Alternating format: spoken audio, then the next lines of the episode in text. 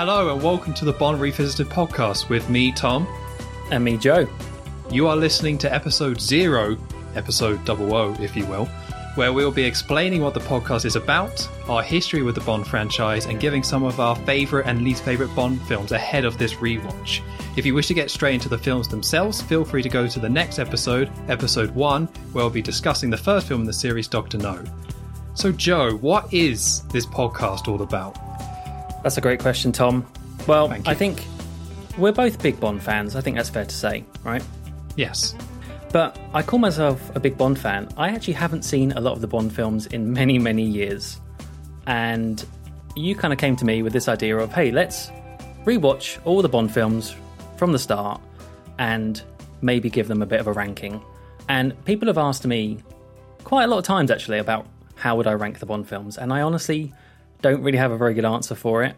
It's something that I've always wanted to do, but as I say, It- I haven't it's such seen. a impossible task to do off the top of your head, right? You can't just like with other film franchises that are a lot smaller and didn't go on for as long. You can sit down and say, I have a rough idea of where that ranks. And I guess like Harry Potter, let's say. I'm sure most people remember those films. They came out in quite a short time. You could rank them. But when it mm-hmm. comes to Bond, there's such a variety there that it's just so difficult. And I think the only way we would ever do this is by doing what we're doing here, which is, well, rewatching them. Yeah, I, I mean, it's easy to rank maybe one Bond actor's films. You could rank the Daniel Craig films, you could rank the Pierce Brosnan films, but then, yeah, considering there are 25 films, it's quite a hefty challenge.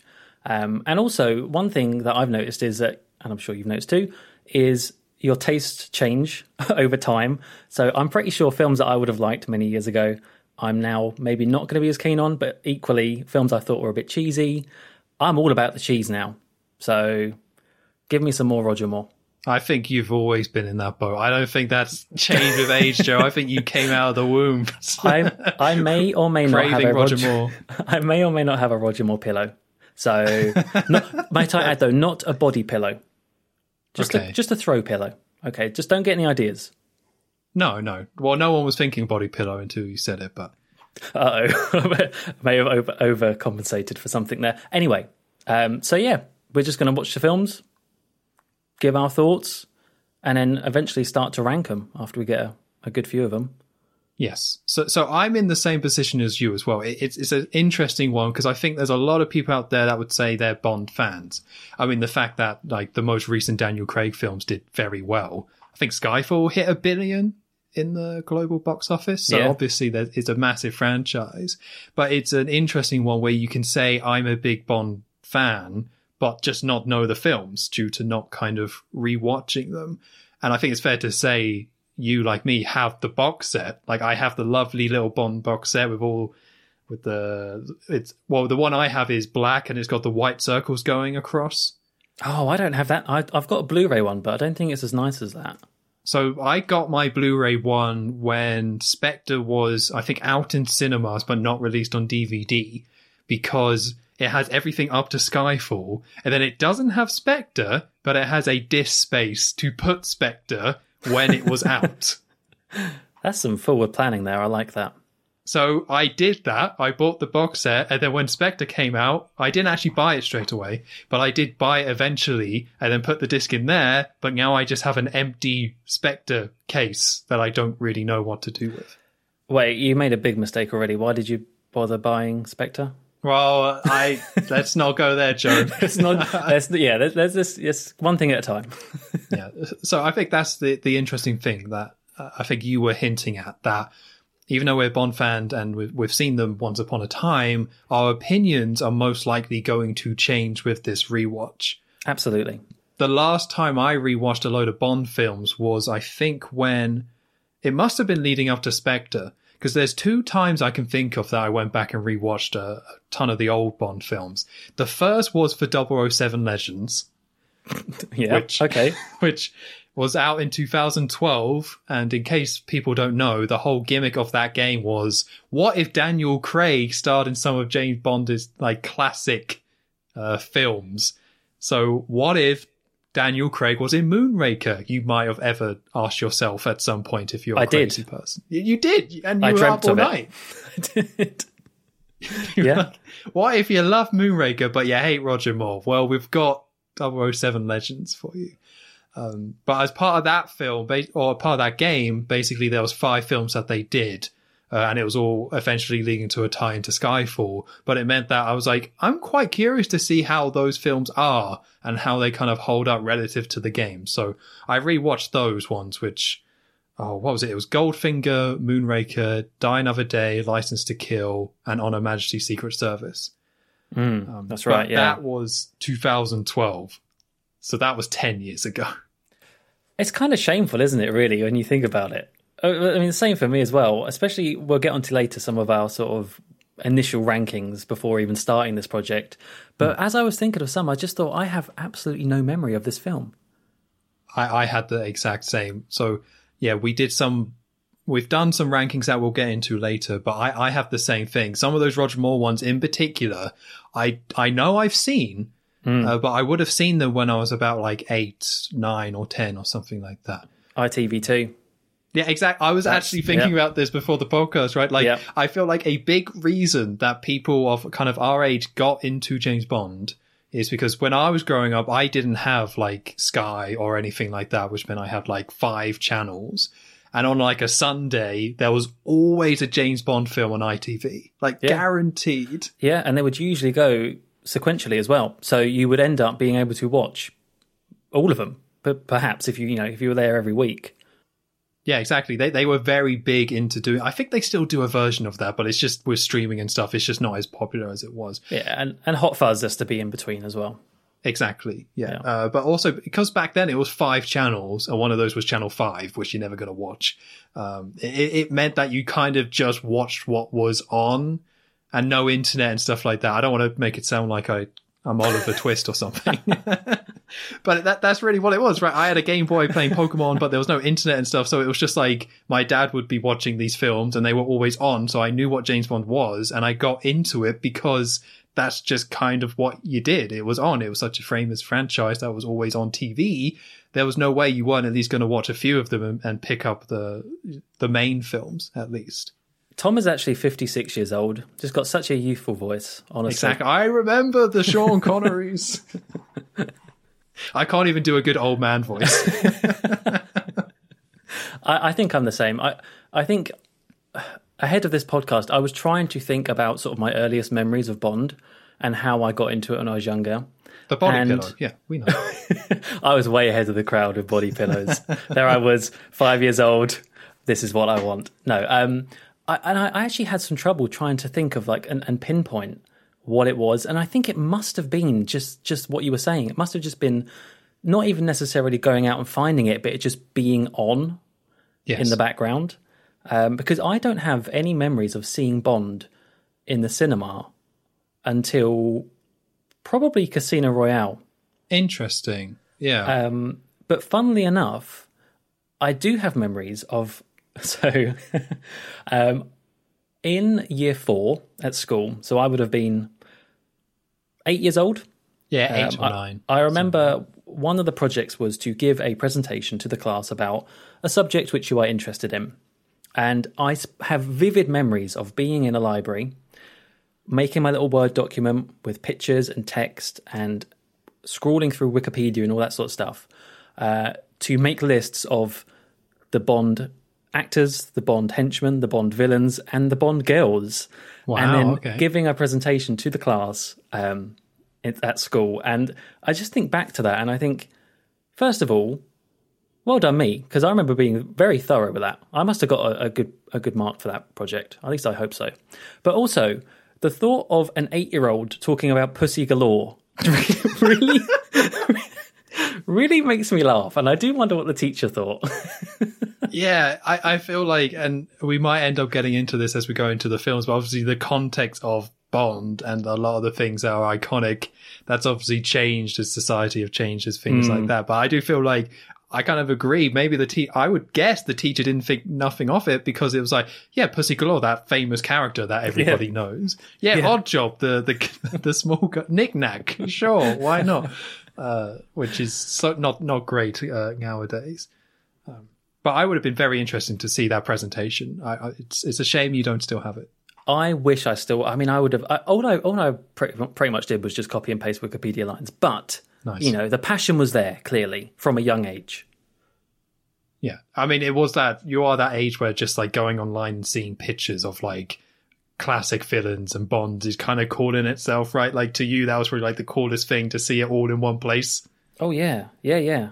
I mean, you got Jaws. You, I mean, like, is it? Yeah, it's no no wonder why those films would have caught my attention. I mean, even if they were, you know, at that point, 20, 30 years old, action still holds up and the characters still hold up for lots of them. So yeah, I'm not surprised.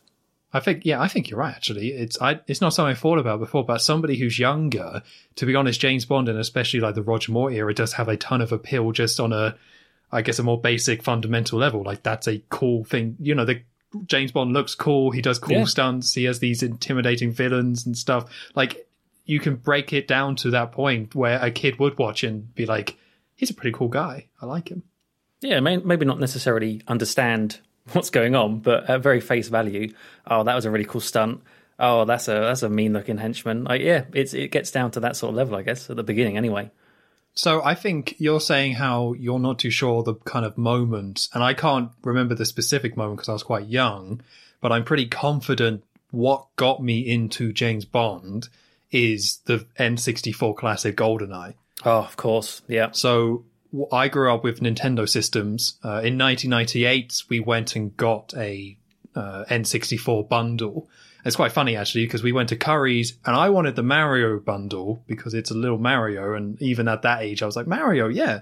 Uh, but they sold out because it was quite popular at the time.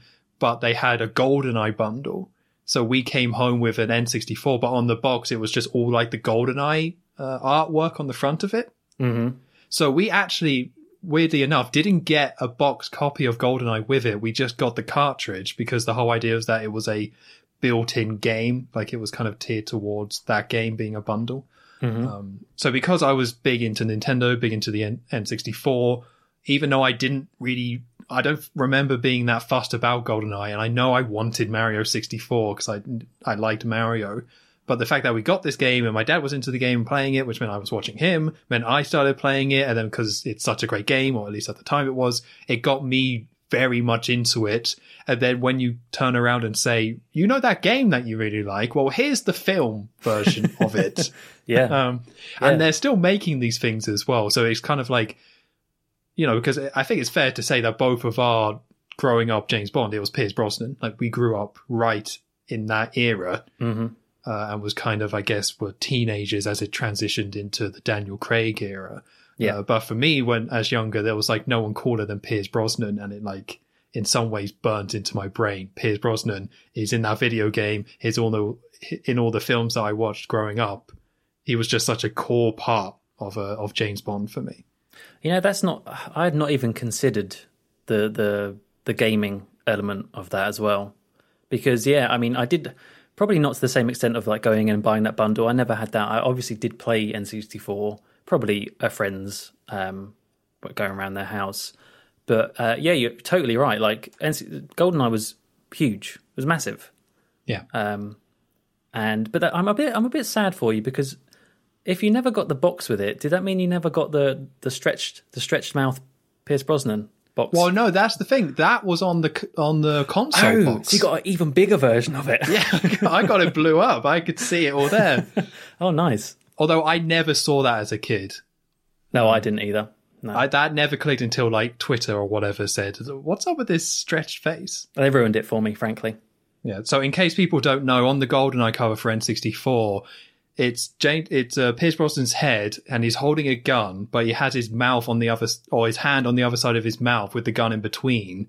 And due to the way it's kind of the angle of it, I guess it kind of looks like his hand is an extension of his mouth. So like his mouth is extending beyond his face. Yeah, looks a bit like the. Joker or something creepy like that. But um, the game's still good. Just ignore the box art. Yeah, but I never saw that as a kid. But it's a happy ending because I now right next to me, I'm going to pick it up. I have a box copy of GoldenEye 007. Aw. Oh, that is stretch, isn't it? But but yeah, so I have bought one. So childhood dreams fulfilled. Uh, luckily, Well, that that is interesting though, because I do wonder, like, sort of a butterfly effect moment there. Like, what if that Mario bundle had been in stock? How different would your life have been? well, probably not because something I didn't add.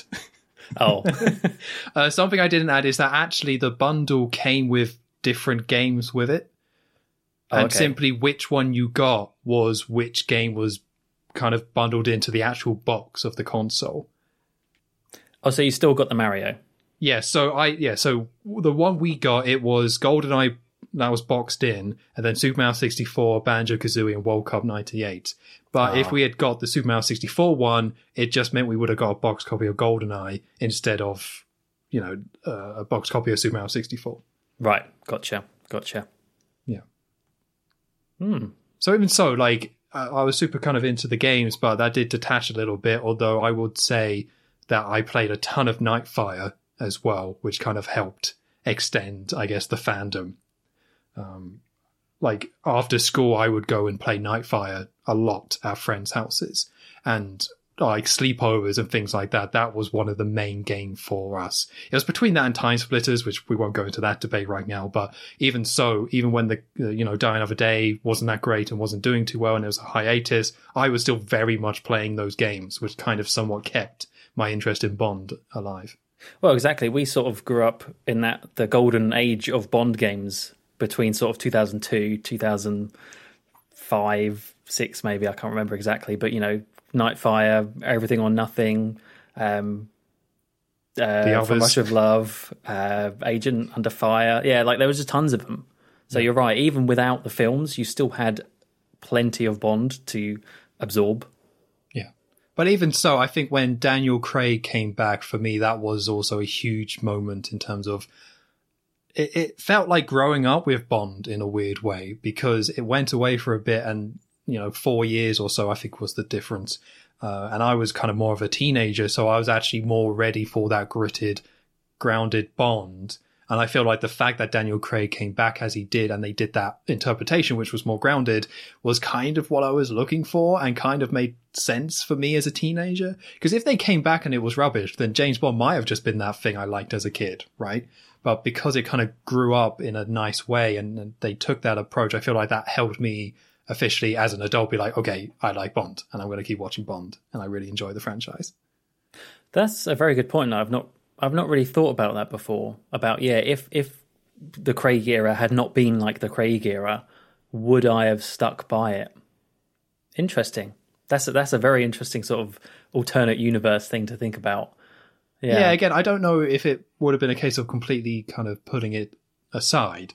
Like I love the Mission Impossible franchise as well. Uh, I so I do just like these type of films. Um, but again, the Roger Moore films compared to say the Daniel Craig films, there's a massive gap in terms of style, and it does kind of make me think about if they went into a different style or the films weren't very good. Uh, how things kind of would have panned out, but I think overall we'll get into the Daniel Craig films in like a very long time. when you're 56. Yeah, when I'm 56, when I'm actually 56. um, but I do feel the direction they picked was a, was a good one overall and actually has kind of defined this generation of Bond fans. Because when we're talking about Bond fans, it's generational. So we're part of one generation, but there's going to be a gen- there's a generation after us, Gen Z or whatever you want to call them, and there was a mm. generation before us, and then there was probably a generation before that, someone in their 40s who watched Doctor No when it first came out. Yeah, yeah, and it's a oh, that's going to be us soon. We're going to be the, the the generation two two back, like we're going to be. Like, Yes, it's- oh, it's not far I re- away." I remember seeing Casino Royale back in the cinema. Shush, Grandad. Quiet time, Grandad. We're watching the new one. We're watching actually even Tom Holland. Uh, he'd be too old by that point. Anyway, but uh, yeah, I mean that's the thing with the Bond franchise, isn't it? They they've constantly evolved, and that's the reason why it's still going after sixty years. Yeah, exactly. And it's the reason why we're probably talking about it today. Exactly. So, did we want to get into the rankings? Let's do it because I found this very difficult actually. So, yeah, so just to fully explain it, basically, this podcast, we are going to be ranking them as we get to each film uh, and doing it one by one. But we thought it'd be a fun little thought experiment if we try to rank them now. So, we didn't want to do the full list because we didn't want to literally list the full list of James Bond films twice. Um, and also, as Joe said before, we don't remember some of these films. We know we've seen them all, but it was kind of pointless to rank some of these because it's just a case of like, I just don't, I don't know. I think it's good. I think it's bad. Who's to say? Uh, so instead, we've done our top five James Bond films before doing the rewatch, and we've done our bottom five James Bond films before the rewatch. And also, we have not told each other these lists before this, so this is Nope. going to be quite revealing for both of us. Yeah. Oh, yeah. I'm I'm very interested to hear what you think. So, what should we start with? Favorites or least favorites? Let's go least favorites first. Let's get them out of the way. Oh, cynical. I like it. Yeah. Well, you know me. I Um, do. so are we saying? so top five. Are we saying one being the worst, five being fifth to the worst? Right? Is that how you've done it? I guess so. I was just thinking of it in terms of 25th, 24th, but I guess that makes a little bit more sense. So, one, yeah, one would be the worst. Yeah. Okay. That's cool. Yeah. That's how I've done mine. Okay. Do you want me to start?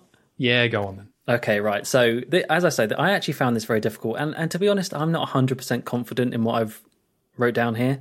Um, but let's just see how it goes. So, number five, I'm actually quite ashamed that there's this this many Roger Moore films on here. Uh, number five is For Your Eyes Only. Okay. Um, mainly, mainly because I have no memory of this film. Very little memory of this film. I have an inkling that it might be good, but I just cannot say. So that's just to kind of jump in. I think I actually rewatched for Your Eyes Only a few years ago because I heard it was one of the better Roger Moore films. Mm. I won't say what I thought of it because we'll get there. But I had heard that for your eye, uh, for your eyes only. This is going to be a fun podcast when I get to that film. I can't even say the name of it.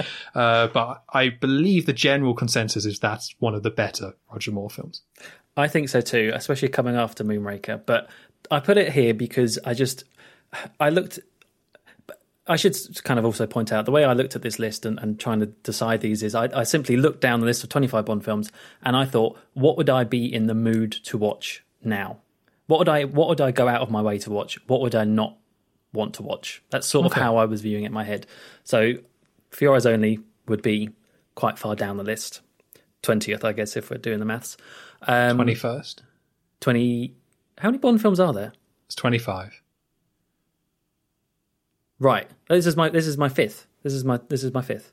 Yep. okay. Right number four. Is uh, i don't really want to say this but i'm going to say it. It's live and let die. Interesting. it's live and let die. Um and the reason i go for this is because again it pains me to put two roger moore films on here. He I is can my hear it in your voice. I can He- hear the, the sorrow. he is my favourite Bond, but Live and Let Die, it was his first Bond film, and in my mind, and again in my memory, I haven't seen it for a long time. It's he's he's obviously finding his feet. They they made an effort to kind of be different to the previous Bond, Sean Connery. So there's lots of Bond elements to me that are missing. Like there's no Q, for example, um, and they they just change everything. You know, like he drinks bourbon instead of vodka martinis. He drinks cigars instead of cigarettes, and it's not a massive deal, but it's just it, it makes it not feel Bond enough to me, in a sense. Um, and and also just it has a really silly ending with the villain and how the villain dies, and that really every time I watch it, I just think that's really bad. Silliness in a Roger Moore film. I don't. that doesn't sound right to me. I suppose silliness is the wrong word. I think I think just just low budget, low budget maybe is a better way to say it. Okay. Um, number three is Doctor No. wow, that's yeah. Wow. Okay. Yeah, I I have no no motivation to watch Doctor No apart from us making this podcast. That's that's so interesting. Um, all I remember of it is that it's obviously the first film. It was a very small budget in comparison to the other Bond films, which kind of shows. Um, and it's just again, it's kind of like what I just said about Roger Moore, but just about the series in general. It's finding its feet. It's not. It's a little bit clunky. It's just not quite there yet. So, yeah, Doctor No number three. Um, number two is Thunderball.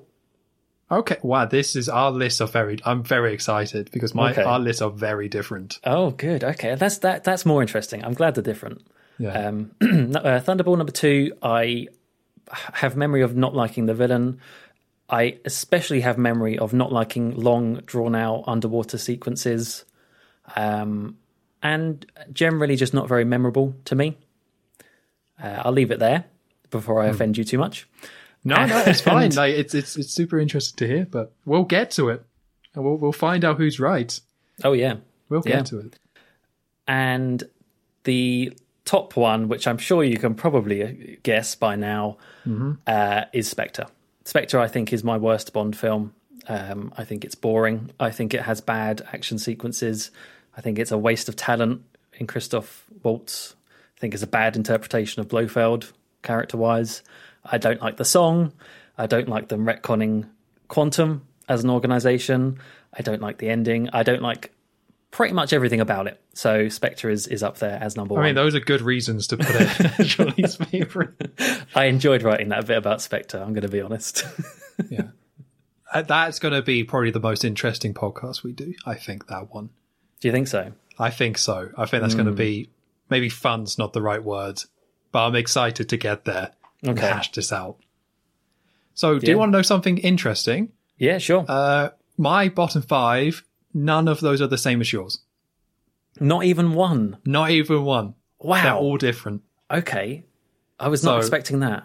Neither was I, but you're dropping Doctor No as one of the worst. I'm like, uh, I don't know if I want to do this podcast anymore. Like, what? what are we doing? here? This is episode zero and the last episode. Yeah, thank you, thank you, everyone. Goodbye. Uh, okay, so number five, as in my least worst, but twenty first overall, I put Quantum of Solace. Um, I I find that film extremely disappointing to the point where I have a hard time kind of getting through it because all the ideas are there, and I like Daniel Craig as Bond, but as a sequel to Casino Royale, it's just hugely disappointing, and it's just like you know they had the writer strike, and it's just very rushed and feels unfinished to the point where it's just too distracting for me. Uh, So good ideas, but yeah, doesn't doesn't come together for me, and it, it brings it all down. Yeah.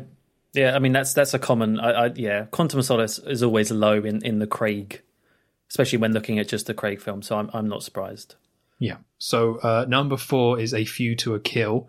So I don't remember this one super well, but I definitely remember Roger Moore just being super old just being really uncomfortable and not okay. Uh, so I like Christopher Walken, but I just the memories I have of this film, which aren't strong, to be honest. I think I could be very much changed on this, but it's that it's just a awkward film that just probably shouldn't have been made at all. He was old, bless him. He was. It's just no, just poor Roger. Just let him, let him rest. so number three, and this is the one I don't remember the, or I barely remember. And that's Octopussy. Okay. So the oh. song's bad. Yeah. Uh, I think this is the one with the shark, which I don't like, although I might have that wrong. The shark. Yeah, the shark pit one. Um what the baddie having a shark pit? Yeah, the the baddie having a, a thing where they drops people into the pool with a shark and the sharks eat them. Oh, now you said that. Now I can think of a couple. Oh no, that was piranhas. I know license to uh, license Yeah, to License kill to Kill had the had that scene, um, but I'm pretty sure there was a Roger Moore film that had a shark in it, and I'm pretty sure it was Octopussy. Okay. Oh, We're going to find out. This might be completely wrong, but even if it's not, it means I literally remember nothing about this film. Mm, good point. And I've only heard the theme song recently because, uh, as part of the 60th anniversary, I got we went to that concert at the Royal Albert Hall, which was great, and it got me into the Bond themes. So I I listened to them again. I was like, this is so forgettable. so you didn't have a, an all-time high listening to it. Sadly, not no, Oh, not quite all time low though. that goes towards my next two films. okay. Uh, so number two is Die Another Day. Uh, I don't think I have to give too many details on that. I don't like hate hate the film, and I think it's going to rise as we watch them. But it is just kind of like it's just bad. Like the villain is just bad, and he, all the good ideas are just completely diluted by just so many just stuff that does not work. And it's another one where Pierce Brosnan is actually probably a bit too old for that film, from what I remember. He's not even that old, but for how his Bond was and how action focused his Bond was, I feel like it just didn't work for this film. And Halle Berry's not great either. The, you know, it's I don't have to explain myself too much. It's Die Another Day. It's famously considered the worst, and I do agree that it's it is a bad film. All you had to say was tsunami sequence. Everyone Yeah. would have been like, "Yep, okay, that's fair." Yeah. Did you know he didn't? He wasn't really in front of it. What? I know, right? um, and then lastly, in the same way that I knew what your film was going to be, that was Oh, last, no. you know what mine one is, and that's Oh, no. Diamonds Are Forever. Just absolutely awful. Uh, no redeeming features. It's basically the end of the Spectre uh, storyline, and following on Her Majesty Secret Service, this is just an awful end. There's a running theme with these. Sean Connery was too old. Yep. Oh, I don't like my Bond to be old, is what I'm learning with this list. Uh, so he was too old to do it. He came back. It was on Her Majesty Secret Service was is a really great film, and to follow up with this, and to then have this be the end of it, and the payoff to this long ongoing thing is just awful. And then just things like the henchmen are just awkward, and then Bunny and Thumper, or Bambi and Thumper, sorry, those are just terrible as well. And it's just, oh, it's just, it's another awkward one with him being too old and just all the ideas just kind of being bad. And it might not be my last one if it wasn't for the fact that it was the end of the Spectre storyline and completely flushed it all down the toilet. Uh, so I, I hate that film. So it's it's my least favorite. But but Tom, was it the end of the Spectre storyline when Oh, we had For Your Eyes. Only with the with the the the bald man that was never shown to camera being dropped down the chimney? Yeah, the, the good point, Joe. He brought pleaded for his life for a, a stainless steel delicatessen.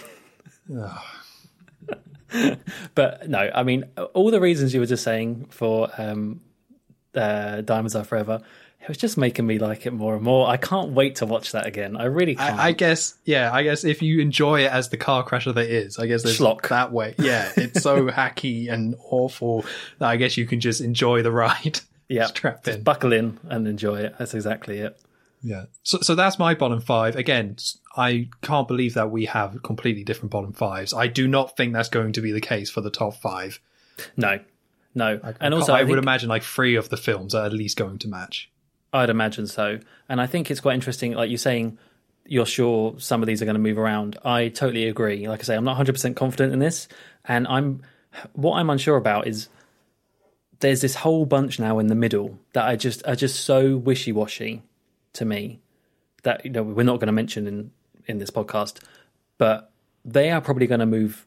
Some of them might move up, but I'm sure mo- a lot of them will move down, and these might then take their place. So, yeah, I, I think I'll be. uh, This is going to be really interesting to see how this this goes.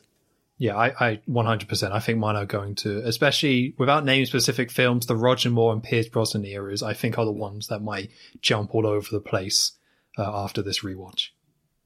Yeah, I mean, no, I'll just say now in this top five and bottom five, there are for me there are no Pierce Brosnan because it is so firmly average, like so firmly in the middle.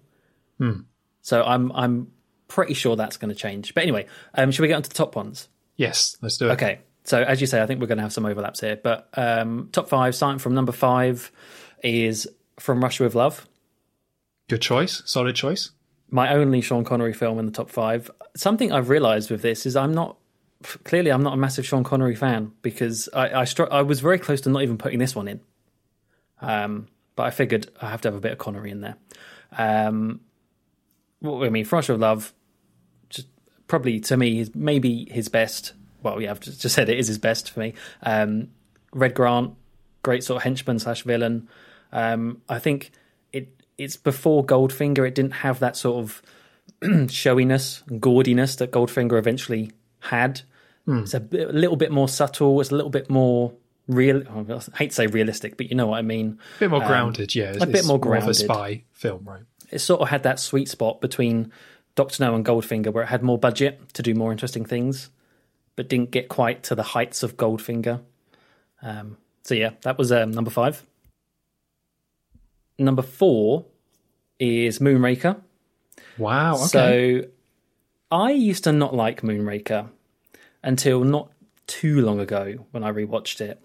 And it's sort of one of those things where it's it's not so bad it's good, but it, it is bad.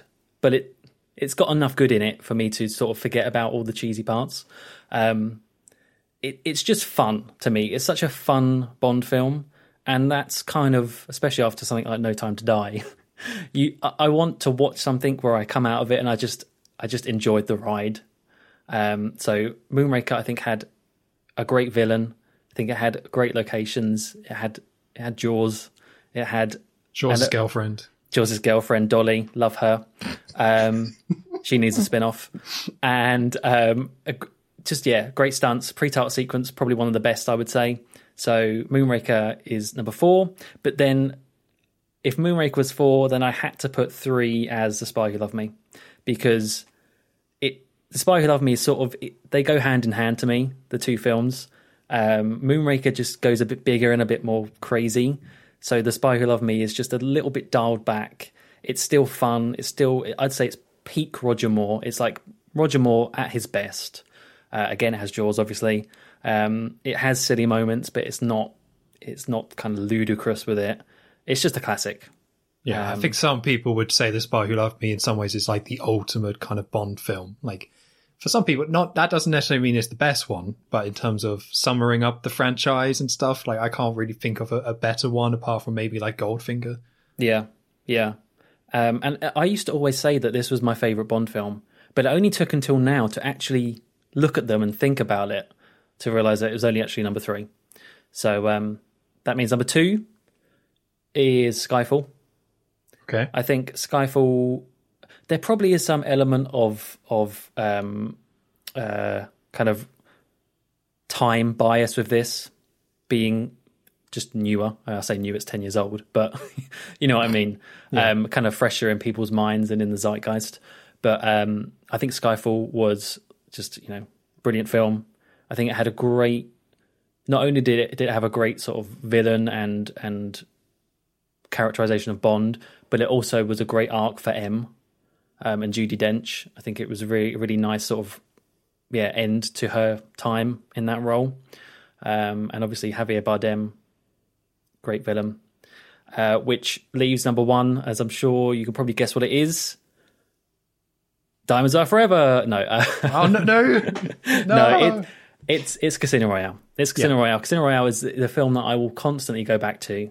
I will happily rewatch that anytime. It's one of those films where even if it's just say I just saw it on the TV, I would probably stop and just start watching it, um, and, and find myself watching the whole thing. It's it's a long film, but it never feels long. It's just perfectly paced. Uh, great music, great action. It's it's seeing Bond as this fresh double O agent, which we'd not really seen before. Um, Le Chiffre's great villain, and kind of like what I was saying earlier, I have great memories of seeing this film in the cinema. Like my really my earliest memories of seeing Bond in the cinema in 2006. Um, I just have terrible memory, but also, yeah, I just it just it's just kind of like very um very comforting to me as as a film. I would say, Excellent. yeah, That's quite a variety to your list. yeah, yeah. I really enjoyed doing that actually. Well, you're going to do it quite a lot over Oh, the yeah? next few uh, months. How about yours? So it's actually a little bit more different than I thought, although I shouldn't really be that surprised. Uh, so my number five is on Her Majesty's Secret Service. Okay, Uh, yeah, I really like George Lazenby as James Bond. Well, at least I remember liking George Lazenby as James Bond. Uh, I think the the story with him getting married is really effective and really great, which is part of the reason why Diamonds Are Forever is so low. I, I can't spend my time talking about that film again. um, but I, I just I just think it's a really solid Bond film all around. The music's great. The the Bond girl is solid. Bond himself as George Lazenby is solid. The stunts are great. Like it, I just think it's great. Um, so I was torn between this and From Russia with Love. So I eventually went with this, but as we go with the rewatch, we'll see. But again, I just think this film's just really solid across the board. Um, and it's kind of with it being a unique Bond, it kind of is quite unique and stands on its own as well. I, I think definitely it's one of those films that has considerably grown in popularity over time as well. I think if you now look up this film, so many people would put this in their yeah in their top five at least. Some people would put it as their favorite Bond film. Yeah, I think so. Yeah, I I've definitely seen that. It used to be more forgotten, but now with the internet and easy to see that stuff, it's become more interesting as people have gone back to revisit it. They seem to enjoy it. Mm-hmm. So number four, I put Goldfinger. It's Okay. it's quite a an obvious choice, I feel, but I I like Sean Connery as as James Bond. Uh, a lot of his films are would be quite high up for me in this list, or probably will end up being quite high up for me. And this one, it's just I talked about The Spy Who Loved Me being the ultimate Bond film, but I feel like for me, Goldfinger fills that same role, where it's Sean Connery as as you know really knowing Bond and really doing a great job with the character. I like Goldfinger as well, like in his own weird way. He's such a weird guy. Uh, and just throughout the film, there's so many kind of iconic moments that it just it's just so enjoyable. Uh, So again, maybe it's a little bit like hacky and stereotypical to put it this high, but I just think it's I like Sean Connery a lot, and this is the one that I think is his best in, and it's just got so many of those key moments that I just can't help but love it. Uh, so so that's at number four. To be fair, Goldfinger is is it's the film that pretty much set the template for the Bond film. So I think you're totally fair in saying that it is like you know that to some it is the perfect Bond film. It has everything in it because it was it was the one that started it all in that sense. Yeah, there's just so, yeah, there's so much there. That as you say, it's the template is there. Um, uh, the next is number three, and that's Goldeneye for me. Uh, so there is some nostalgia here because I grew up with this film, but I just think it's it just knocks it out of the park. Like I love Pierce Brosnan as James Bond, and this is his best performance by far. the The theme is great and fantastic. I love Sean Bean as Alec in the film, and kind of the connection they set up there. I always thought it was so cool as a kid how it was like 006 versus 007. Um, and I think that element kind of works really well, and all the action just delivers. Uh, I love the ending bit and the music as well. And Boris is a, a great time as well as comic relief. I love the balance they find with him. I am invincible. Exactly, there he is. There he is. Uh, but yeah, there's so many classic lines from this as well that pop into my head that I'm probably biased by nostalgia because I was a kid when I watched it, and it is just that iconic Bond film to me when I was younger. Uh, but it's it's always going to be a special film. So for me, that's what puts it at number three. Yeah. So number two, I've gone with Casino Royale oh, for basically all the reasons you said. Uh, there's also some nostalgia here for me because I had the same experience of going to the cinema and just loving the direction that it kind of went in, and also the theme as well. Uh, Yeah. We'll get into these themes. I keep mentioning them, but we'll get to it. But some of these are just so good songs, and that's very true for Casino Royale. So the reason why it's not number one is because I think there's more there's more things I kind of dislike about this film or problems when it comes to rewatching it than I have than the number one film, which I won't beat around the bush. You've probably guessed already. That's Skyfall. yeah. Uh, so for me, I I have switched these throughout the years. Sometimes I put Casino Royale as number one. Sometimes I put Skyfall as number one. I just at the moment I have Skyfall in that position, and it's mostly because I feel like Casino Royale at the end drags a little bit, and it's mostly setting up a sequel that wasn't very ultimately. And it's not that that ending stuff is bad. I just think Skyfall feels like a more complete film that kind of stands alone, and I appreciate that a lot more. And you've got elements in that film, like the opening sequel sequence is fantastic, going into the Adele song, and just the soundtrack throughout is great, and the direction in it, it still very much feels like Bond, but you just get all these like cool sequences that you just wouldn't usually get. Um, I just think Sam Mendes did a fantastic job with that film. So at the moment, it stands at number one, but I have flip flopped on that. So Casino Royale and Skyfall might flip during this, but we'll see. Who knows? Maybe Moonraker can't, becomes my number one. That's that's what we all want to see, right? Uh, yeah, I think you're right. I think there will definitely be some flip flopping, and it, it, uh, it sometimes it just depends on the mood you're on in the you know the, the the day that you might be watching a Bond film. So yeah, unless well, unless it comes to Diamonds Are Forever, I suppose. No, yeah, that's not changing. That You're that nev- can only never go down. Actually, I think. Okay. Yeah. I, if there's one goal I have with this podcast series, it's to ma- to move Diamonds Are Forever from from 25th for you. to twenty fourth. That's as far as it's going. I, I will consider that a win. I will look forward to your video essay. Uh, Bambi and Thumper, not the worst James Bond henchman. 10 hour long video. Yeah. long analysis video. Oh, goodness. Uh, so that's that's both of our lists. Um, of course, we do expect those to change, as we said, and this was just kind of fun to go off initially, and hopefully that gives people what or listening, I should say, uh, an idea of where we're coming out with James Bond films and our general taste with them. As you can tell, I kind of side more on the the Sean Connery side, where uh, Joe was raised a Roger Moore man. I was, yeah, I was beaten unless I, I didn't, you know, if I said something against Roger Moore. Oh, I think that's fair. I think that's fair. they got the Queen round to give you a good smack. oh yeah. Oh, yeah. As every British child gets a smack from got a smack from the Queen back in the day. Yeah, Charles just isn't the same. Just doesn't have the hands for it. We've seen his fingers. Oh no. Um, I was going to say, I now feel quite. Um, uh, what's the word? I'm a little bit worried about putting these these thoughts out there because I just think Bond rankings are such a divisive subject online. I feel like I'm going to get attacked. Well, if you get attacked, I'm probably going to get attacked. So we'll both get attacked. That's That's that's, what the internet's about, isn't it? Where everyone gets attacked. We'll go down together. Yeah. Okay. Okay, so I think that'll wrap it for episode zero. Uh, we will see you on the next episode where we'll be taking a look at, at Dr. No and see if we can change Joe's mind on that, or maybe Joe can change my mind on it. Yeah, we'll see. Any last thoughts before we wrap this up? I just, Joe, you know what? I re- doing this first episode and just talking about Bond. I love James Bond. I'm so glad it exists, and I'm so glad that um, it's something that I like. You know, other people have Harry Potter, other people have Lord of the Rings, other people have Marvel. I've got Bond, and that pleases me. Yes, you wouldn't have that body pillow if, if you didn't have Bond. Stop talking about the body pillow. Isn't that going to be the picture for the podcast? Uh, Roger Moore body pillow? Isn't that what we're doing? no, that's only for the weekends. Ah, okay, the weekend podcast. so, thank you very much for listening, and hopefully we'll join you when the podcast will return. Is that too corny? Is that Oh. too corny? No, I like it. Keep it. Okay. The Bond Revisited podcast will return for Dr. No.